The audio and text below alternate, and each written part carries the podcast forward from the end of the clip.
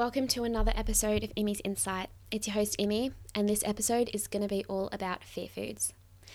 So, this topic is it's an interesting one. It's an important one, and I'm honestly oh, I have so much to say. I'm very amped, you could say, to record this episode because oh boy, I've got a lot to put into this.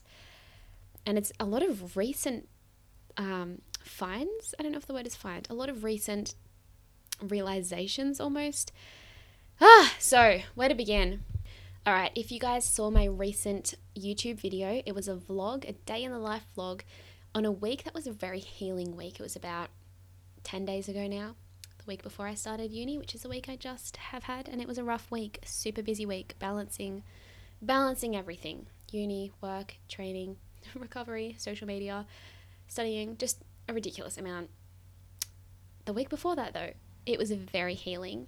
And part of that healing had to do with a fear food challenge that I was set by my eating disorder psychologist, which caused a lot of distress for me and led me to realize a lot of things. I always think of that, um, you know, that Kendall Jenner, Kylie Jenner meme where it's like, I don't think you would be experiencing if you went, oh, wait, no, that's not it. No, that's not it. It was that one where Kylie says 2016, the year of realizing things. well, that meme was relatable the other week, honestly. 2022, the year of realizing. so, I I was set this fear food challenge by my eating disorder psychologist. I've spoken about starting with a recovery uh, treatment team, sorry, um, on my YouTube and in an episode on my podcast.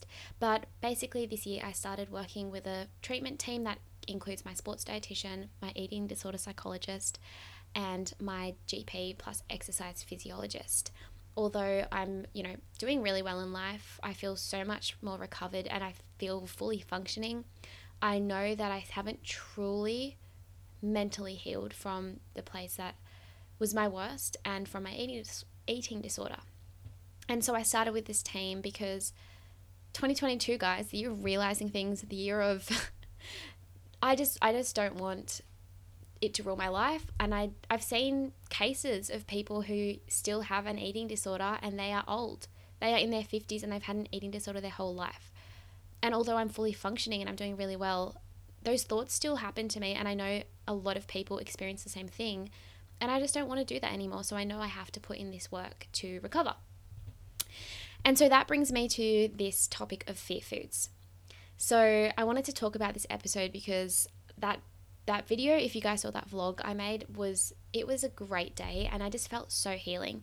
So let me just start with the challenge of actually, do you know what? Before we start with the challenge of fear foods, oh, this is so hard. Where to start? There's so much I have to say on this. So let me just begin with what I used to always, my previous take on fear foods.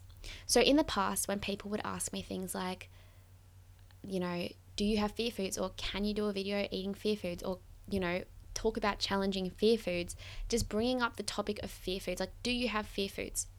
My belief and response was always, yeah, when I had anorexia and I was in a really bad place, I was afraid of so many foods, which I slowly but surely reintroduced. And as hard as it was and as uncomfortable as it made me feel, by having them, I eventually lost that fear.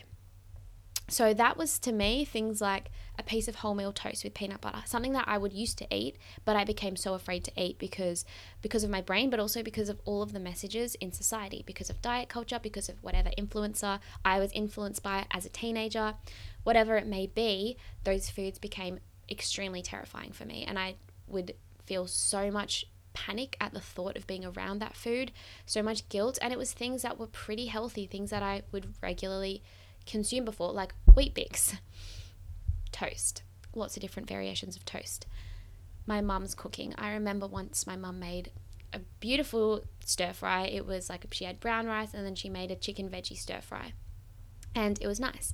This is when I was in a really bad place. And I remember after dinner, I was like, what are all the ingredients? Because I used to be so afraid to eat a curry or anything my mum made and not know every single ingredient. I was so afraid, literally, to eat anything that wasn't a vegetable or oats. it was really, really bad of a place to be in. Anyway, I remember my mum told me the ingredients and I went and read through the labels of the different ingredients. So she put like light soy sauce and I read the packet of the soy sauce and it had a trace of sugar in it and I instantly felt like throwing up. I felt so nauseous with guilt. That was when I was in a terrible place. Now, oh my gosh, delicious. Give me the stir fry. Like that's ridiculous. So basically my response was yeah, I was afraid of so many foods, but I, I have overcome them. And it wasn't easy but when people asked about things like actual, in bunny ears here, junk food, I'm using bunny ears because all foods have their place in moderation. You know, food is not just fuel, even though that's something I promote a lot. Like, food is fuel, food is energy. That's super important. It's, but it's not just that. Food is also, it's about culture, it's about social connections. It's social, the social side of food. That's massive because as humans, we share a lot with food. You know, we go out for dinner with friends we cook dinner for people we love. We, you know, you have a birthday cake and you share it with people. Food is culture and it's social connections and it can be enjoyment and it can be so many other things. And that's why it's so important to create a healthy relationship with it. But anyway, back to what I was trying to say before I went on a tangent. When people would ask me about bunny is here, junk foods will you ever eat unhealthy foods. Like how do you never eat unhealthy foods? I always thought well it's not hard for me because i don't crave those foods. I've never you know well i've not never had them. As a kid i did but i hadn't had unhealthy or junk foods in bunny ears here in so many years that i didn't remember how it tasted. My body didn't crave it.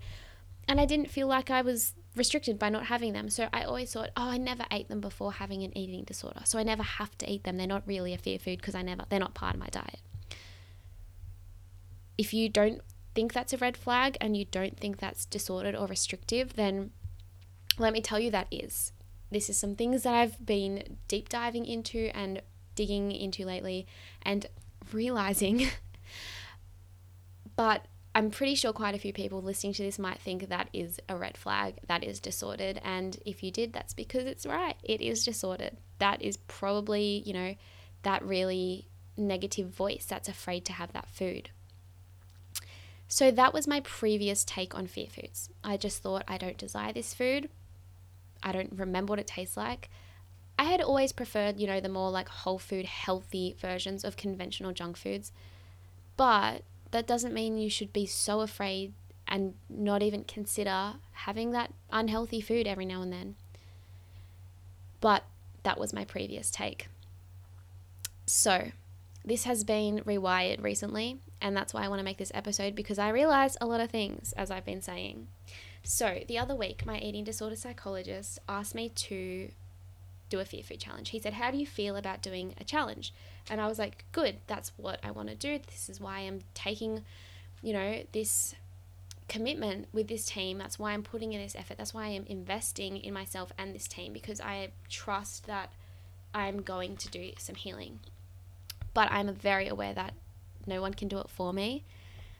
It has to come from me. This was a hard realization, and it's something I've always known, but it just hit really hard recently where I realized nobody is going to help me. There's nobody out there that can help me but myself.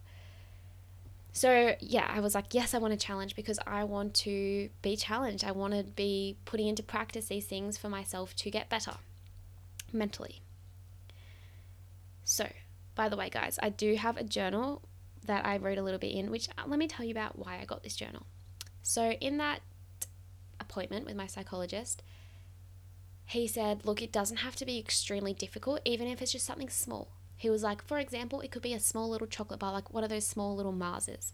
In my head, I just thought, That's a terrible example because Mars is so basic. Like, I would never choose a Mars. I'm sorry, if Mars is your favorite chocolate, then why though? there are so many better options. But anyway, so when he said that, the only kind of examples that were coming to me were like different chocolates. And he was like what like what's a fear food? Like just think of some. And literally only one i couldn't think. My brain suddenly was just like why is it blank right now? It's empty. But one food was coming to my head because he gave that chocolate example and I said to him, like, oh, there's only one thing coming to my head right now. And then as soon as I said it, I was like, oh no, now I'm going to have to tell him what it is. And then I'm going to have to do this fear food challenge. And I don't want to do this. See how adamant my that voice in my head is already. So I told him, and then I was like, oh no, now I have to tell you. And he was like, what is it? And I said, the only food coming to my head right now is a freaking caramello koala. Good old Aussie chocolate chocky bar. So, if you guys aren't aware of a caramel koala, if you're not from Australia, which I'm sure most of you guys are, it's basically like a dairy milk chocolate that's got like a center of caramel in it and it's in the shape of a koala and it's um, like sister chocolate or brother chocolate is the Freddo Frog and they're just like these like OG Aussie chocolates. Now, I hadn't had one of these probably in about a decade, in about 10 years. Like, I, I remember when I was a kid, I liked caramello koalas, I liked Freddos. What kid doesn't? Um, and kids have a sweeter palate. Like, I know my palate's not like that anymore, but whatever. As a kid, I loved this food, this treat. I actually got a caramello koala show bag at the Easter show when I was 11. And that year was really extra. I got three show bags. I don't even know what happened there because oh, I, actually I do know what happened. So my parents always had a rule like we were allowed to pick one show bag. I would spend so so long looking through the website, picking out which show bag I wanted. I remember when I was about seven, my mum saved like something from the paper which had show bags in it. Wow, that makes me sound really old. And I went through and I was like, oh, which one do I get? I want either. What's that little bird called again? Is it Tweety? Is that it? Tweety Bird show bag or Betty Boop. I got Betty Boop. I literally loved that show bag so much. Anyway, when I was 11, my mum's friends took us. Like, their friends, like a, their, it was just a couple. They didn't have kids, but they took me and my sister. So that's why I got three show bags that year. um, I remember I got like the teen Barbie show bag. I got the caramello koala show bag. And I completely forget the other show bag that I got. And now I'm like, what the heck? It'll probably come to me as soon as I finish this episode. But anyway, the Caramello Koala show bag had caramellos in it. It had a little Caramello Koala pencil case and pencil and a rubber and um, a little puzzle. And that's all I remember. It also had some Freddos, and I was kind of like, what are you doing in here, babe? Um, and yeah, it was, that was it. The only time I remember having a caramello koala since then is maybe in early high school when um, like we would have those netball fundraisers and you had to sell those boxes of one dollar chocolates to fundraise money for your netball club or whatever club it was. And I remember, you know, taking those to school for netball. But anyway, so it'd been a very long time. So he told me, okay, your challenge is to have a caramello koala. He wanted me to set a day and a time, and I was like, wait, no. Anyway, I was kind of laughing at it about it at the time. I was like, well, yeah, whatever. After our appointment, I was panicking. The next few days, it was always nagging me in the back of my head, and my brain was so adamant that I didn't want to have it. I was like stressing. I really didn't want to have it. I was a bit overwhelmed. I was thinking, why do I why do I need to do this? And I really considered not doing it. I considered picking a different fear food that was less scary and then emailing him and saying, Oh, change of plan, gonna do this instead. But then I thought a few things. One was, okay, clearly something's wrong. Clearly this is disordered if I'm so afraid to eat a chocolate bar. And if I tell him that and tell him about the challenge changing, then he's gonna be like, No, no. So the day after, I went to Kmart to get a few things, and Kmart has like lollies and chocolates there. Don't know why, but it does. And I noticed the caramel koalas staring at me. It nagged at my head while I was shopping in Kmart. I was just grabbing a picture frame for a painting that I bought. It didn't it didn't fit. And I also bought myself a book. And when I went to check it out, guess what was freaking haunting me? It was staring at me. Caramel koalas at the checkout. I got really annoyed at them, so I went back to get a diary because my head was racing, and this is something that my psychologist has really brought attention to. He said, Can you see your thoughts racing right now? And not even when it comes to food, it's in a lot of different situations because I've always had anxiety. But I thought, oh my gosh, my head's racing. I'm going to go and get a journal and I'm going to just use it as a way to write my thoughts. It can be cathartic because I've heard for a lot of people they find it really cathartic to write out and confide in. So I went and bought a journal. I got this cute little 35 cent like notebook type thing. spiral bound, cute little Aussie animals on the front. Guess what one of the Aussie animals on the front were? It was a koala. They were haunting me at this point. Anyway, I'm going to read you out a little bit of what I wrote in the diary. I wrote, Today I was in Kmart and the bloody caramello koalas were haunting me. They were bloody everywhere and I felt stressed. I don't want to eat chocolate but feel the eating disorder psych I'm seeing planned a challenge this week and it's to eat a caramello koala. My head is so resistant to this. Um, this challenge, this task, I should say.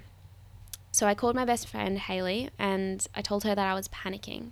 This was actually, I think this was the next day. This was on Sunday night, and um, she was so good about it. She actually, I'm not reading from the diary anymore. She she literally agreed. She thought it was a great idea, and I told her I didn't really want to do it anymore, and she said, "No, we're going to do it, and we'll get dinner tonight this week, and then after." We'll have it together. I haven't had caramellos in forever. They, they slap. Like, let's do it. She said, I'll bring the koalas. And she made it so more manageable. It just it's not a big deal. It was like, yeah, it's cool, let's do it. Like this is great for your mental health, but it's also just like it's chill, like it's fine. And that's another reason it's important to do because you have to realize like it's not the end of the world. Nothing is going to happen. But I wrote in my diary, I even thought about emailing Phil to change the challenge because I don't want a caramel koala. Is this the eating disorder being so resistant? Why is eating a caramel koala freaking me out?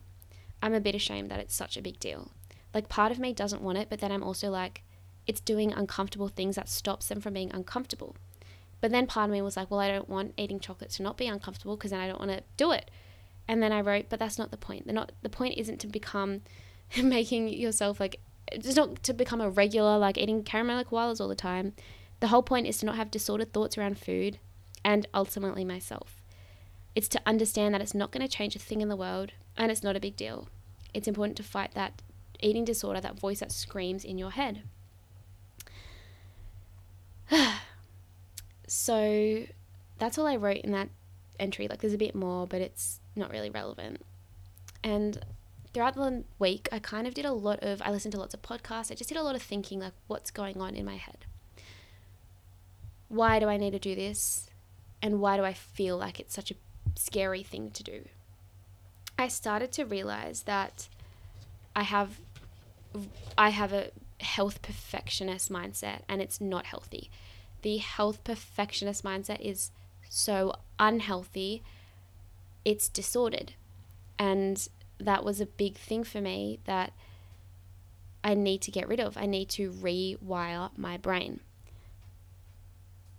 And I realized that having fear foods especially ones I never wanted to have again, never thought I should have again, it's important to rewire my brain, especially in regards to how it thinks about food, and to rebuild this mindset so it's not this health perfectionist mindset. I need to recreate the neural pathways and heal my relationship with food and my body. How do you recreate neural pathways? It is by practice. You know how they say it takes 90 days to build a habit or so? Any skill that you do, when you learn, oh, I did this unit at uni called motor control and learning, and it was all about the neural and the motor pathways in our brain to learn a skill. Like what happens inside our brain, inside our body when we learn a new skill, such as juggling or a sport. I actually learned to juggle, and we had to do studies on, you know, both theoretical component of it, but also the, the practical side like what training routine did we have to follow? What techniques did we use? You know, there's so many different techniques. There's mental imagery, there's distributed distributed practice, which is when you break up the hours you practice throughout the week. There's um, what's the opposite of distributed? the one where you just pack it all in together and do it all in one go and do lots of hours at once. Um, massed practice, that's what it is. So many different techniques to the way you go about building the new connections to learn a new skill. When it comes to your mental health, the way you build a new skill or a new pattern in the brain, a new way of thinking, a new motor connect neural connection rather, is again by practice. Challenging that fear and practicing just doing it until it becomes normal, until you create those neural pathways in your brain and rewire the way your brain thinks. So I wrote, I thought I don't want this food because I have come to prefer conventionally healthier foods. So I can live with never having dessert. I can live with never having a piece of my birthday cake. I haven't in years. But if I don't break this health perfectionism and I don't rewire the neural patterns and associations with food, then my eating disorder and body image won't be tackled completely. I also don't want to succumb, endorse, or promote the diet culture vibes I've grown up in a world plagued by. Wow. um, deep stuff, right? So I realized this isn't about, oh, you have to start regularly eating less healthier foods. This is about overcoming that fear and that obsession with health perfectionism. And I don't blame myself for having it, but it is my responsibility to rewire my brain because no one else is going to come and do it for me. No one else is going to practice it for me. I know the way to rewire my brain. I've learned lots of skills, you know. I got a 98.8 ATAR. That's a lot of study and the way I got my brain to, you know, have that into my long-term memory stores, all the information I needed to put into my exams and my essays was practice, practice, practice, studying so much. Not that I endorse that. Mental health matters. Life is fun. That wasn't fun. And there's lots of other skills I've learned, like hurdling. I have raced in plenty of national hurdle races, and hurdling is a skill that just takes practice and practice. And same as the technique for sprinting and running. And same as playing a musical instrument. I went to a performing arts high school. I played the saxophone at grade 8 level. That was a lot of practice. And all of those things to, you know, make that become an automatic routine in my head or just something that I could do was created through practicing so I build those neural connections in my brain. And for me, because I have developed this eating disorder and it is a mental illness that has I've struggled with for years, I have realized that you know, as much as I've done so well overcoming from the worst place I was in because I really have I never have fully truly healed and I think this is what I have to do to fully heal. To fully not have that voice and that, you know, I don't even want to give examples of some of the thoughts in my head, but if you know, you know, like making it hard to eat, making it hard to listen to your hunger, making, you know, those thoughts that make you feel guilty and make you not consume enough energy. To get rid of that, and especially one of my biggest goals out of this is to heal my relationship with my body and how I view myself and how I criticize myself and my body image. And I think that is all part of it. Rewiring how your brain thinks and works. And I realize that this is how to do it by challenging it. And and how adamant my brain was and resistant to doing this challenge made me think this is disordered and this is only more proof that it really is important to do. So that day that I had that fear food, that chocolate, it was just a little one. He said, You don't have to go hard. You just have to go and try and enjoy it. He was like, Please try and enjoy it. Try and enjoy the carameliness, he told me. He said, Try and enjoy the milkiness. And as soon as he said that word, I was like, Oh my gosh, it's got dairy. I haven't even had that in so many years. And a lot of these fears I realized were definitely things that I I have grown up being shown, if that makes sense. Like it's normal. I mean, it's not normal, but it makes sense that the things that we fear are things like that are what's the word? Victimized, not victimized. Um, the word is not coming to my head, but I know the word. Things that the media portrays as bad, essentially. Things that my favorite influencer would, you know, put like a raw, healthy version of it because the real version's evil. Um, or things that the media says like is bad, or like, you know, less of this. We all have seen it. We've all grown up in it. I'm sure now I think about it, if the world wasn't so diet culture vibes, why, where would this fear of so many foods come from? Where would that fear of bread that I had, where would have that, that have come from? I stopped eating dairy when I was about 15 years old, and although there were many different reasons for it, including some ethical reasons, one of the big reasons was a lot of I'm going to use the word propaganda because now that I have more education, I can look at that and say, actually, No, that's not accurate.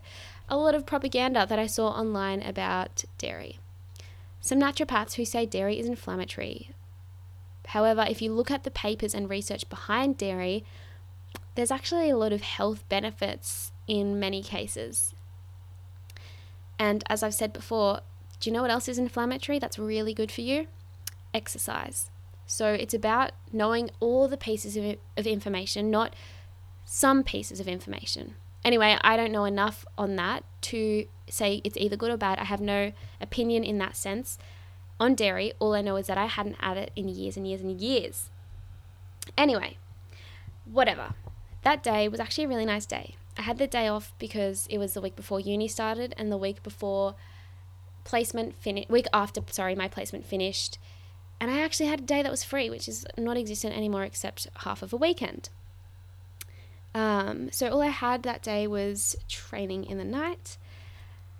And I, yeah, it was a really nice day. I just chilled at home, got a lot of work done because when you do stuff on social media, there's always work to do.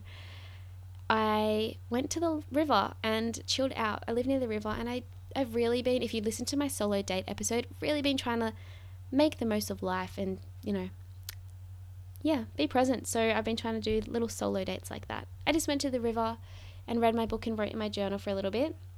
If you've seen this vlog, you will know basically everything I did. Um, a lot of the things I wrote, I wrote in that little river trip.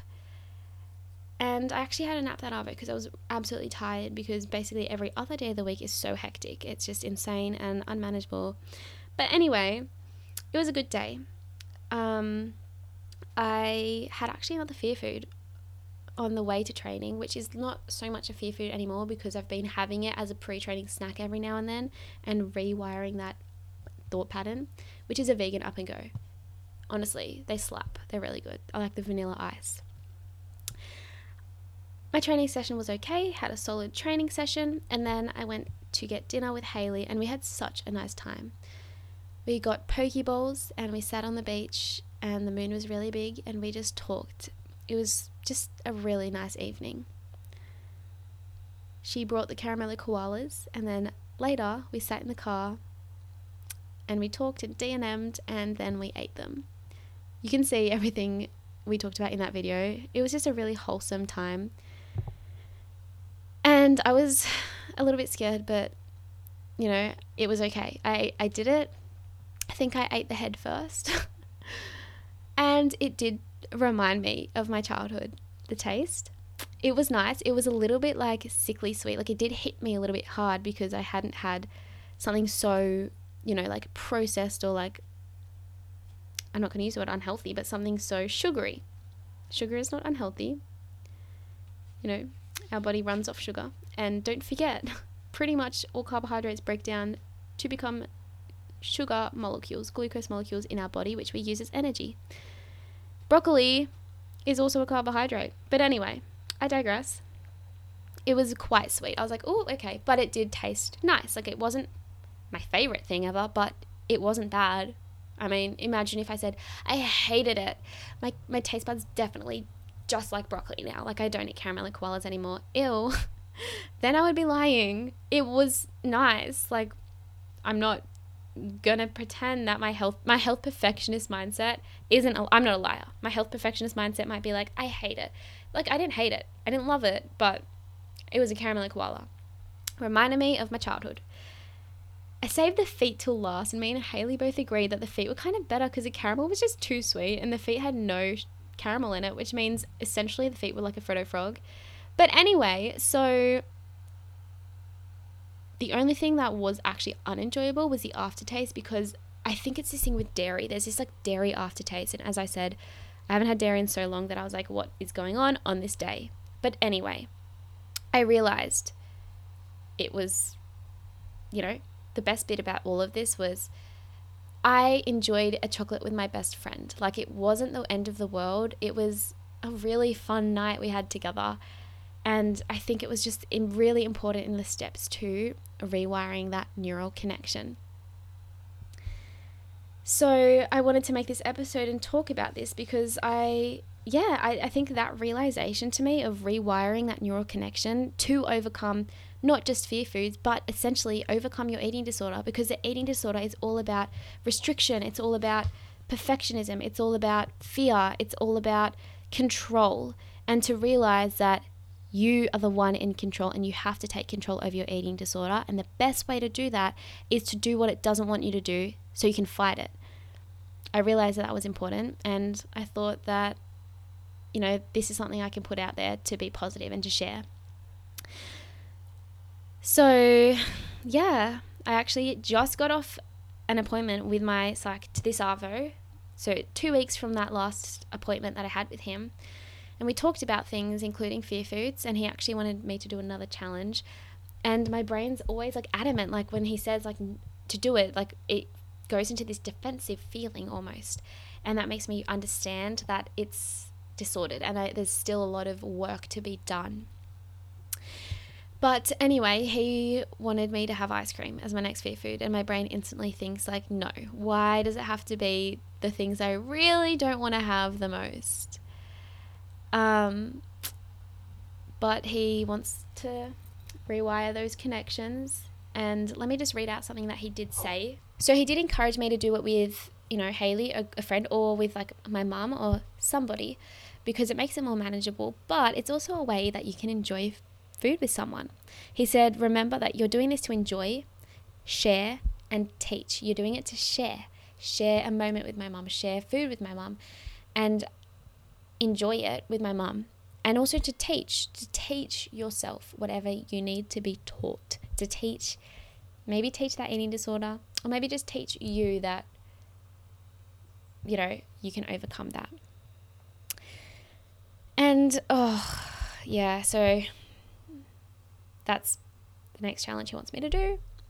And he also we also talked a lot about um, making sure that the challenge is on top of what you do rather than like, oh, you know, he was like, try not to do it on a training day where after that caramello koala, you trained hard that day. So it was less scary because you knew you find it hard to get enough energy on the days you have hard training sessions. Do it on a day you don't have training. And I was like, ah, oh, that just made it way worse.